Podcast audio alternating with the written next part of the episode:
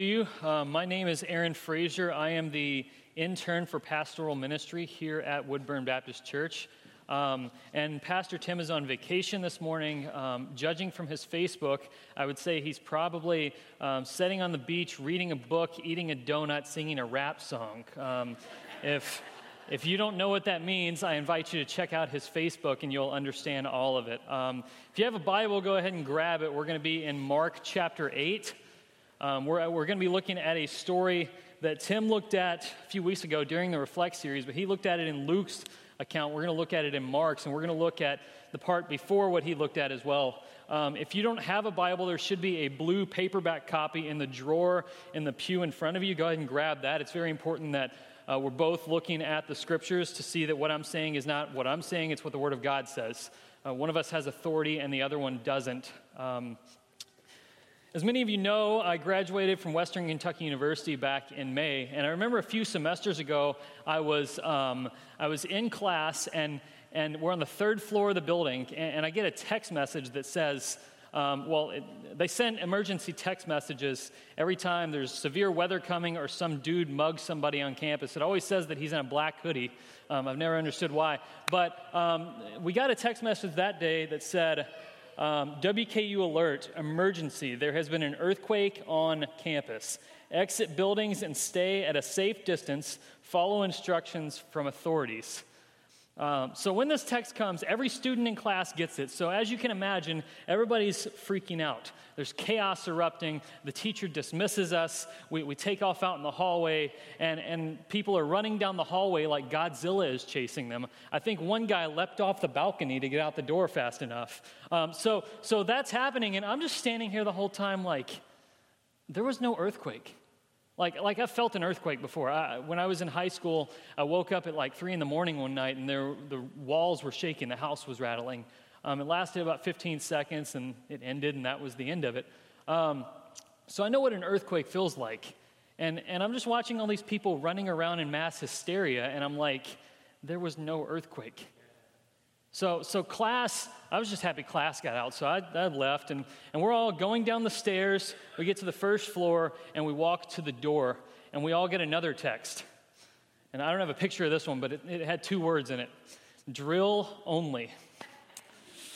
And I'm just sitting here thinking, Western, you, you could have told us that a little earlier. I mean, I knew it wasn't a drill, but these other people didn't. Um, I tell you that story in order to show you that, that how you um, what you believe about something will determine how you respond to it. Um, so if you believe in ghosts, you, you'll be freaked out by the octagon house down the road.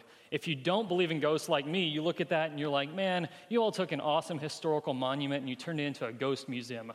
Um, if you believe in government conspiracy theories, you'll probably be questionable of everything you see in the news. Um, and, and who you believe Jesus to be will determine how you respond to him. Um, so, so, Mark chapter 8, we're going to pick it up in verse 27, and we're going to read through the end of the chapter. It says, And Peter went on with his disciples to the villages of Caesarea Philippi. And on the way, he asked his disciples, Who do people say that I am? And they told him, John the Baptist, and others say Elijah, and others one of the prophets. And he asked them, But who do you say that I am? Peter answered him, You are the Christ and he strictly charged them to tell no one about him. And he began to teach that the Son of Man must suffer many things and be rejected by the elders and the chief priests and the scribes and be killed, and after three days rise again. And he said this plainly. Peter took him aside and began to rebuke him. But turning and seeing his disciples, he rebuked Peter and said, Get behind me, Satan, for you are not setting your mind on the things of God, but on the things of man. And calling the crowd to him with his disciples, he said to them, If anyone would come after me, let him deny himself and take up his cross and follow me. For whoever would save his life will lose it, but whoever loses his life for my sake and for the gospel's will save it.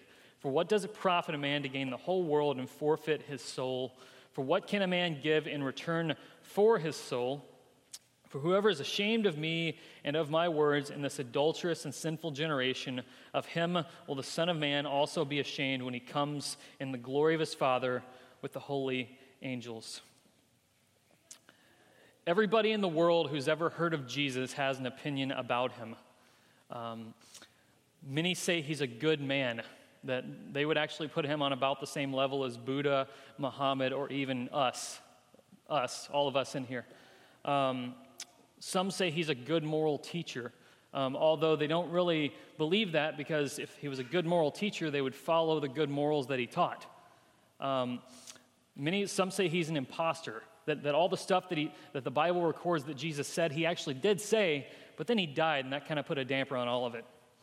Um, some would say he did not exist, which, if I could just speak to that for a second. Um, can we admit the Roman Empire was legit? I mean, 1,500 years reigned the majority of Europe, North Africa, and some of the Middle East. They, they did this for 15 years, that 1,500 years. That's how far Caesar's empire went for that long. There's roads in Rome that they built during the Roman Empire that they still drive on today. Like, we can't fix the potholes in our Chick fil A parking lot. So, so, this is how far the Roman Empire went, yet Jesus' influence has lasted 2,000 years, 500 years more, and it's still going today. It hasn't run out. And, and if, if it weren't for Jesus, we wouldn't have hospitals, we wouldn't have universities, we wouldn't have orphanages, and one could argue we wouldn't have the United States. Um, and, and this all happened because of Jesus leading Christians to do it. It's hard to say he didn't exist. If you say he's not the Son of God, I, I can kind of understand that, but saying he didn't walk the earth is highly unlikely.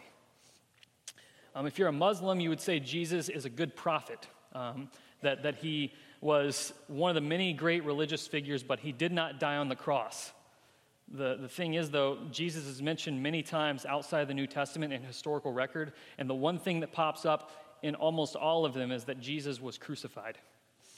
Um, if you're a Hindu, you would say Jesus is a manifestation of God, that God um, manifests himself, appears to people in different forms, in different ways at different times, and Jesus is one of those manifestations. So, um, Muhammad and, and, Vishnu and um, Allah and, and all those are, are all manifestations of God, and Hindus will worship Jesus alongside all of them.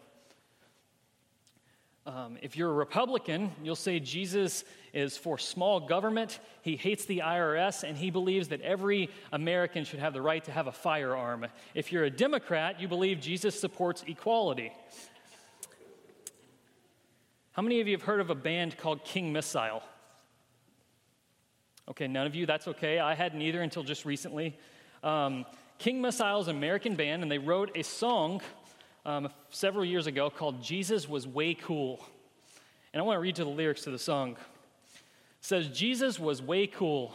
Everybody liked Jesus. Everybody wanted to hang out with him. Anything he wanted to do, he did. He turned water into wine. If he had wanted to, he could have turned wheat into marijuana, or sugar into cocaine, or vitamin pills into amphetamines. He walked on the water and swam on the land. He would tell these stories and people would listen. He was really cool. If you were blind or lame, you just went to Jesus and he would put his hands on you and you would be healed. That's so cool. He could have played guitar better than Hendrix. He could have told the future. He could have baked the most delicious cake in the world. He could have scored more goals than Wayne Gretzky. That shows you how old the song is. Uh, he could have danced better than Baryshnikov. Jesus could have been funnier than any comedian you can think of. Jesus was way cool. He told people to eat his body and drink his blood. That's so cool. Jesus was so cool. But then some people got jealous of how cool he was, so they killed him. But then he rose from the dead. He rose from the dead, danced around, then went up to heaven. I mean, that's so cool. Jesus was way cool.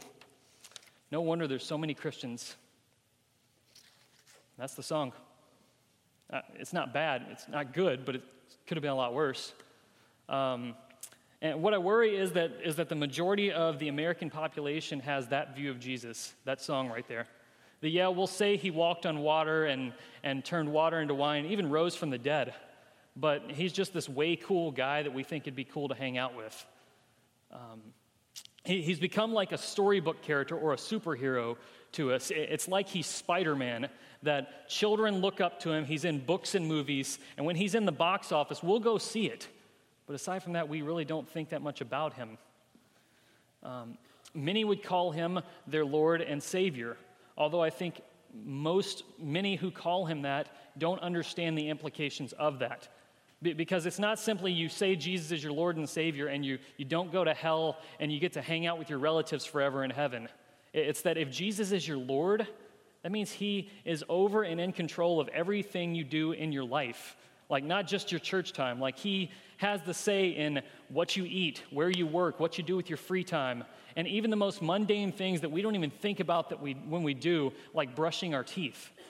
Now, I know that sounds silly, but, but if Jesus is our Lord, I think we need to ask the question Am I brushing my teeth in a way that says that Jesus is my Lord? Um, all these views that I've had up here, some of them are, are, are true. Some of them of Jesus are true. But, but none of them are enough. None of them are enough when you're looking at who Jesus is. Um, because Jesus is more than a, than a moral teacher. He, he's not just someone that you can use to back up your political views, he's something more. So, so what did the um, he asked the disciples, Who do people say that I am? And they gave him three answers, all of which are noble answers, the good answers, but they're not enough. Um, they say John the Baptist. Um, Jesus said in, in Matthew that, that no one on earth had been born who was better than John the Baptist, who was greater than him. So if you're going to get compared to a guy in, in Jesus' time, I think that's a pretty good one, but it's not enough. Um, they say Elijah. Now, in my opinion, Elijah is one of the greatest prophets of the Old Testament. Like the guy didn't die. You know, you're doing well when God doesn't kill you, He sends a chariot of fire to take you up to heaven. But it's not enough that Jesus is Elijah. Um, they say one of the prophets, um, Jewish tradition at the time, said that Jeremiah, when, when the uh, Jews were taken into captivity and put in slavery, Jeremiah had escaped and went up to the mountains. And, he was there, and one day he was going to return on the scene. And so maybe they thought that's who Jesus was. But it's not enough that Jesus is Jeremiah or any other prophet. Um, so, so Jesus asked the disciples, who do, who do you say that I am? This is where it gets personal. And Peter steps up for him and he says, You're the Christ. Um, and, and, you're probably cheering Peter on right there. But um, hold off before you do that. Because after Jesus is called the Christ, he looks at the disciples, and this happens in Mark, Matthew, and Luke when this story's told. He looks at the disciples and says, Don't tell anyone about that. That doesn't make a lot of sense. I thought we were supposed to tell the whole world about Jesus. Yet he says, Don't tell a soul that I am the Christ. Why? Well, Christ is not Jesus' last name. You don't go to a phone book and search CHR and find Jesus Christ 270 821 0434. You don't do it. Um, so, so Jesus, um, the Christ, is a Greek word for the Hebrew word Messiah, basically the anointed one, someone who's going to come and save the world.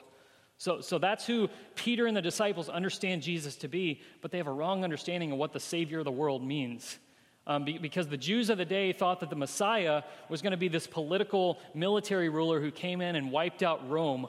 Rome was holding the Jews in captivity, and they thought the Messiah was going to come and save them from that, make them free, and give them their kingdom back. But, but that's not the idea Jesus has of who the Messiah is going to be. Um, he says, Tell no one because he's not going to be this political military ruler who takes out Rome. And if they start going around reporting that to people, then all the Jews are going to rally around Jesus and say, Let's go take Rome right now. Often, what you see in the Gospel of Mark is Jesus will perform a miracle. He'll heal somebody, he'll turn, he'll feed the 5,000, and then everyone's praising God. But then he says, Don't tell anyone about this. Now, they always go and tell, but, but he says, Don't. And then um, he gets on trial, he gets arrested in chapter 14, and he's before the council of elders, and they say, Are, are you the Christ, the Son of God? And he says, I am. So, so the whole gospel, he said, Don't tell anyone about me. And then he's on trial and he, and he brings out his identity. Um, something had to be completed first, something had to take place before he could reveal himself. And that's that he had to be standing before the men who were going to kill him before he could reveal who he was going, who he is. Um, but, but Jesus doesn't call himself the Christ in this passage. He calls himself something else. He calls himself the Son of Man. Jesus calls himself the Son of Man in over 80 times in the four Gospels combined. It was his favorite title for himself. But what's it mean? It's not a reference to Jesus' humanity. People say the Son of Man is, is Jesus' human side and the Son of God is his divine side. But but no Jew in the day would have thought Jesus was referring to himself being a man by calling himself the Son of Man. The Son of Man was a reference to an Old Testament passage um, that, that all the Jews would have known. It's Daniel chapter 7. And um, I, I want to read the passage. You don't have to turn there, it's going to be up on the screen. But um, give you a context of what's going on here. Daniel has just had a vision of four beasts a lion, a bear, a leopard, and a dragon with 10 heads, um, 10 horns, excuse me. And basically, um, what we learn later is that these, um, these are going to be four kings who arise who have a really harsh rule. They're really nasty kings. They're enslaving humanity, and they're not guys you want to have tea with. Um, so, um, the fourth beast is going to make war on the saints until something happens, and that's this scene in Daniel 7. Um, so I'm going to read it starting in verse 9 through 14. Says, I watched as thrones were put in place, and the Ancient One sat down to judge. His clothing was as white as snow, his hair like purest wool. He sat on a fiery throne with wheels of blazing fire, and a river of fire was pouring out, flowing from his presence. Millions of angels ministered to him, and many millions stood to attend him. Then the court began its session, and the books were opened. I continued to watch because I could hear the little horn's boastful speech. I kept watching until the fourth beast was killed, and its body was destroyed by fire. The other three beasts had their authority taken from them, but they were allowed to live a while longer. As my vision continued that night, I saw someone like a son of man coming with the clouds of heaven. He approached the Ancient One and was led into his presence. He was given authority, honor, and sovereignty over all the nations of the world, so that people from every race and nation and language would obey him. His rule is eternal, it will never end. His kingdom will never be destroyed.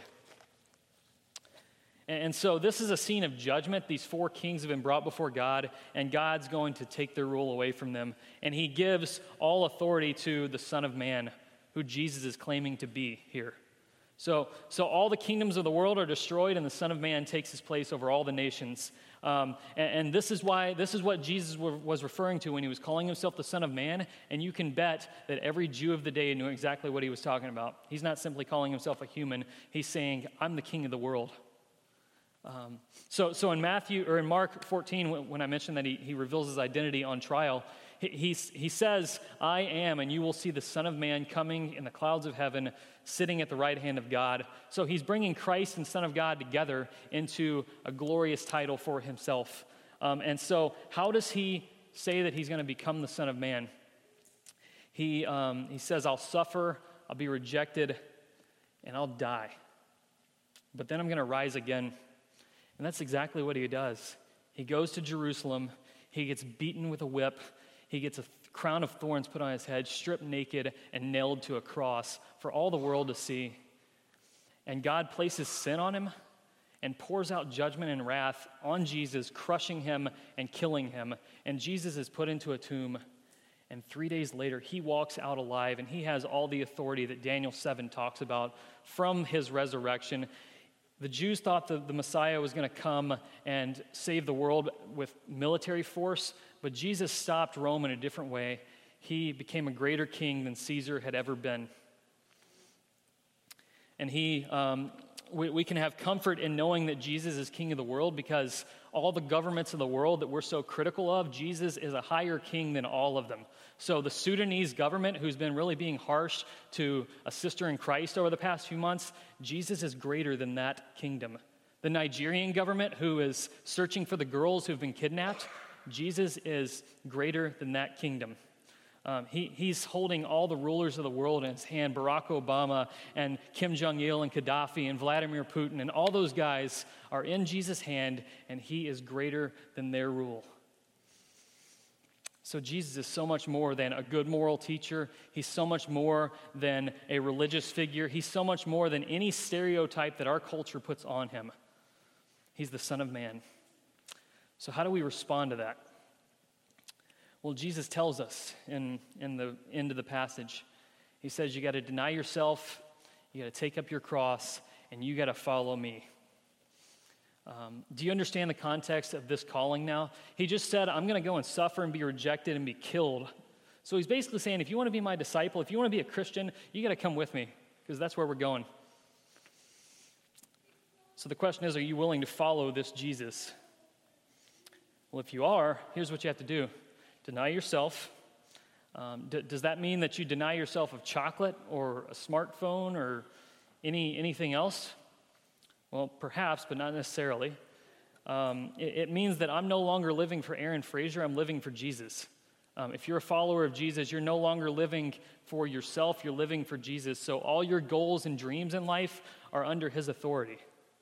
Um, so, so if um, a smartphone or chocolate or anything else in your life is going to cause your relationship with Jesus to grow stagnant and backslide, then yes, get rid of it. Deny yourself of it, get it out of your life because you're destroying yourself and your relationship with Jesus.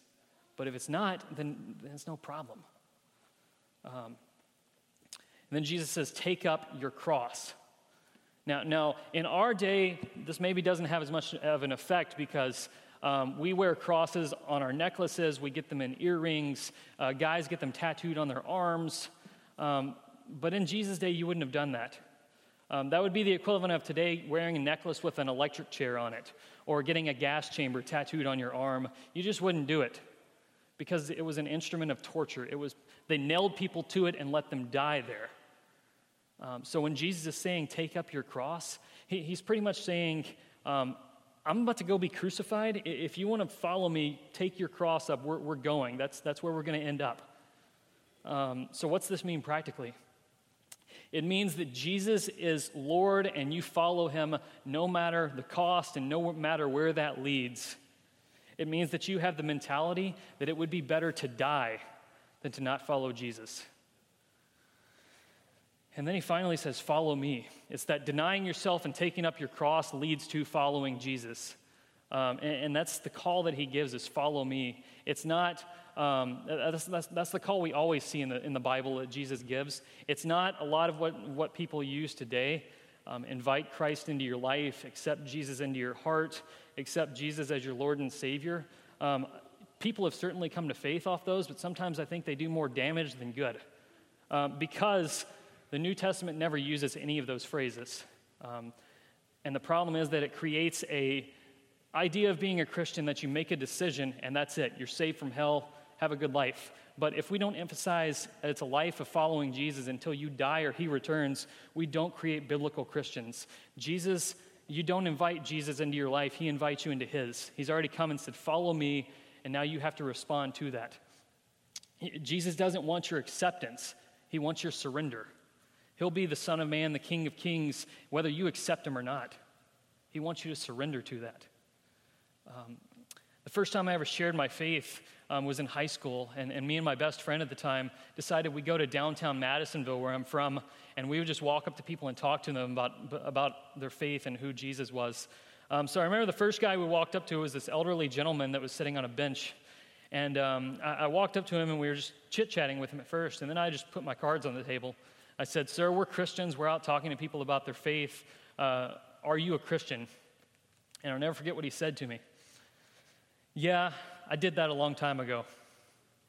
You what? If the last time you took up the cross was a long time ago, you're not following Jesus. You're not. Eh, Luke's passage actually says, take your cross up daily. So it's a daily thing of, of choosing to die to yourself and follow Jesus. Um, and then Jesus says, Whoever loses his life will save it. Maybe you don't really understand that. How can you lose your life and save it? That, that doesn't make a lot of sense. And you're conditioned to think that because we live in the United States where um, the, the opposite ideology is taught, where you're told to um, pursue the highest good for yourself that you possibly can, make it big, make the big time. Um, I remember graduation in May um, all, the, all the seniors, all the college seniors get out there in the in Diddle Arena and they get the um, faculty of WKU up there to, to give them a motivational speech and tell them to go out and get the world by the tail and take off. Um, and I remember the two things they left us with follow your heart and pursue the American dream. Um, don't follow your heart. Jeremiah 17 says your heart is desperately sick. Who can understand it? If you follow your heart, you're going to end up in some bad places. Um, but pursue the American dream. What, what, what does that mean? Um, well, basically, we're, we're, taught from that perspective that, that you um, pursue the highest paid position in your organization so you can sit back in your office with your feet up on the desk and everyone waits on you. You get all the money that you can possibly get. You get the nicest house and the nicest car that you can possibly imagine, and you live for yourself and make it big. But I tell you, if you had all of that, you wouldn't be satisfied. You'd still want more. You would still want so much more. That's why celebrities so often turn to drugs, because they have all that money and they don't know what to do with themselves. Um, in 1998, Paul McCartney's wife, Linda, died. Some of you younger people may not know who Paul McCartney is. Ask your parents later. Um, but she died. Newsweek magazine wrote an article about her death. And, and I want to read the final line from the article. It says The McCartneys had all the money in the world, enough to afford their privacy, enough to give them a beautiful view, but all the money in the world wasn't enough to keep her alive. Um, now, does that sound like another statement we've heard somewhere before? Um, what shall it profit a man if he gains the whole world yet loses his soul? Um, now, I'm not saying at all where, where Linda McCartney is. She might be in heaven, she might be in hell. I, I never met the woman, I don't know anything about her. But I think her life serves an ex- as an example that you can have so much riches and die and none of it matter. Like everything you own right now is the stuff of future garage sales, junkyards, and dumps. Every single possession you own right now is going to end up in one of those three places at some point. So, so don't follow the American dream, follow Jesus. Um, now, Jesus calls us to forget about that life and come after him. Now, that does not mean that you live the life of a monk. That, that does not mean that you can't work a job or even take promotions. That doesn't mean you can't have a, a car or a house or money. But, but you're not owned by any of those things. You're not selling out to any of those things. You're not defined by any of those things. You're defined and owned by Jesus alone. And He's a better life than anything the American dream will ever offer you or ever give you. So, how did my classmates respond to that earthquake text? They freaked out, thought the world was coming to an end, jumping off the balcony. They didn't actually jump off the balcony, but that's a funny thing.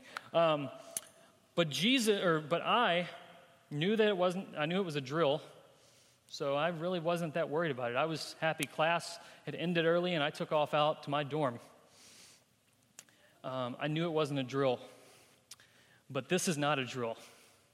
Jesus is alive. The ground has shaken. His stone has rolled away. He's walked out as the King of Kings, the Son of Man, and he calls you to surrender everything you have of yourself to be his disciple. Um, and, and this doesn't mean that you just believe that he exists. Every intoxicated guy I've ever met on the street believes Jesus existed.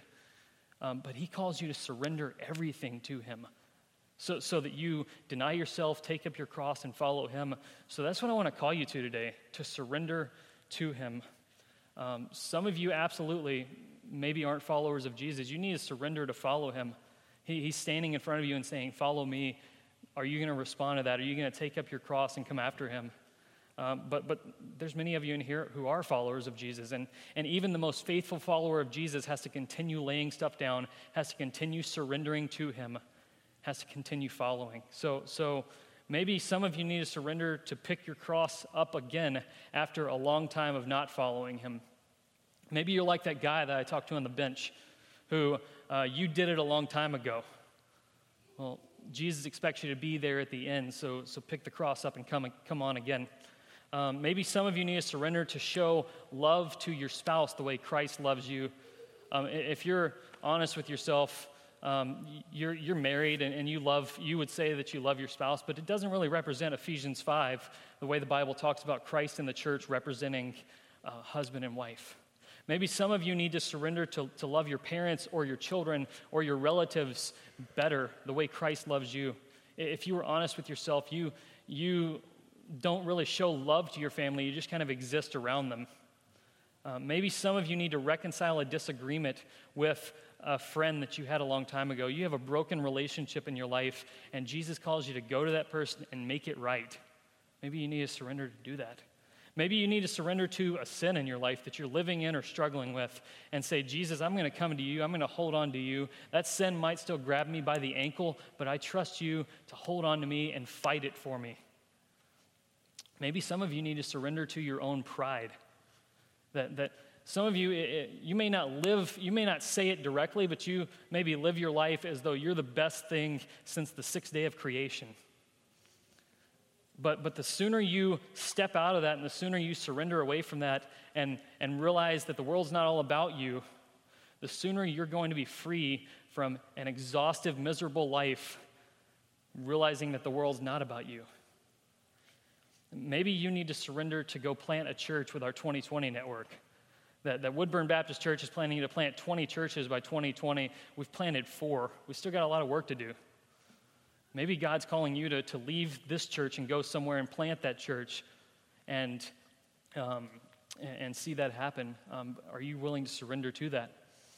Maybe some of you need to surrender to be on mission in your own neighborhood, that your neighbors do not know the gospel of Jesus Christ, and you need to go to them and tell them about it and live life with them and start those relationships around the gospel. Maybe some of you need to go on mission overseas.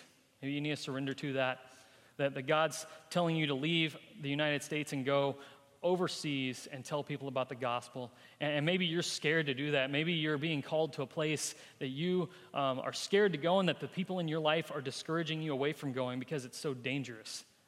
But are you willing to surrender to Jesus over what your loved ones would say and go there? Uh, maybe it's something else. I don't know what um, you need to surrender today. Um, but what I do know is that when you see the beauty of the Son of Man, there is nothing you will not be willing to lay down at his feet, surrendering to him. So, my final question for you today is when Jesus returns with the clouds of heaven, with the glory of his Father, and all the holy angels to judge the entire world, will you be found at his feet, saying, Jesus, I surrender everything I have and everything I am to you because you offer me so much of a better life than I will ever get anywhere else. Let's pray. Father, Jesus is the Son of Man, and right now, millions of angels are ministering to him around the throne, and, um, and, and he is preparing to, to one day come in the clouds and judge the entire world. And Father, those who have followed him and are his disciples have his grace and will not suffer condemnation, Father, because they um, found life in him, eternal life. And Father, I pray that you will lead us all to continually growing in that or, grow, or receiving it for the first time if we haven't. Father, I pray for every person here, and I pray that they would surrender to you. Um, whatever the Holy Spirit is telling them to lay down, that they will do it now, that they won't even think about waiting until they get home, because the odds are when they get there, they won't do it. Father, I pray that you will lead them to surrender right now and to lay that down and to walk out of here loving you and following you better than they did when they came in. And I pray all of this in Jesus' name. Amen. I want to give you a time to respond today.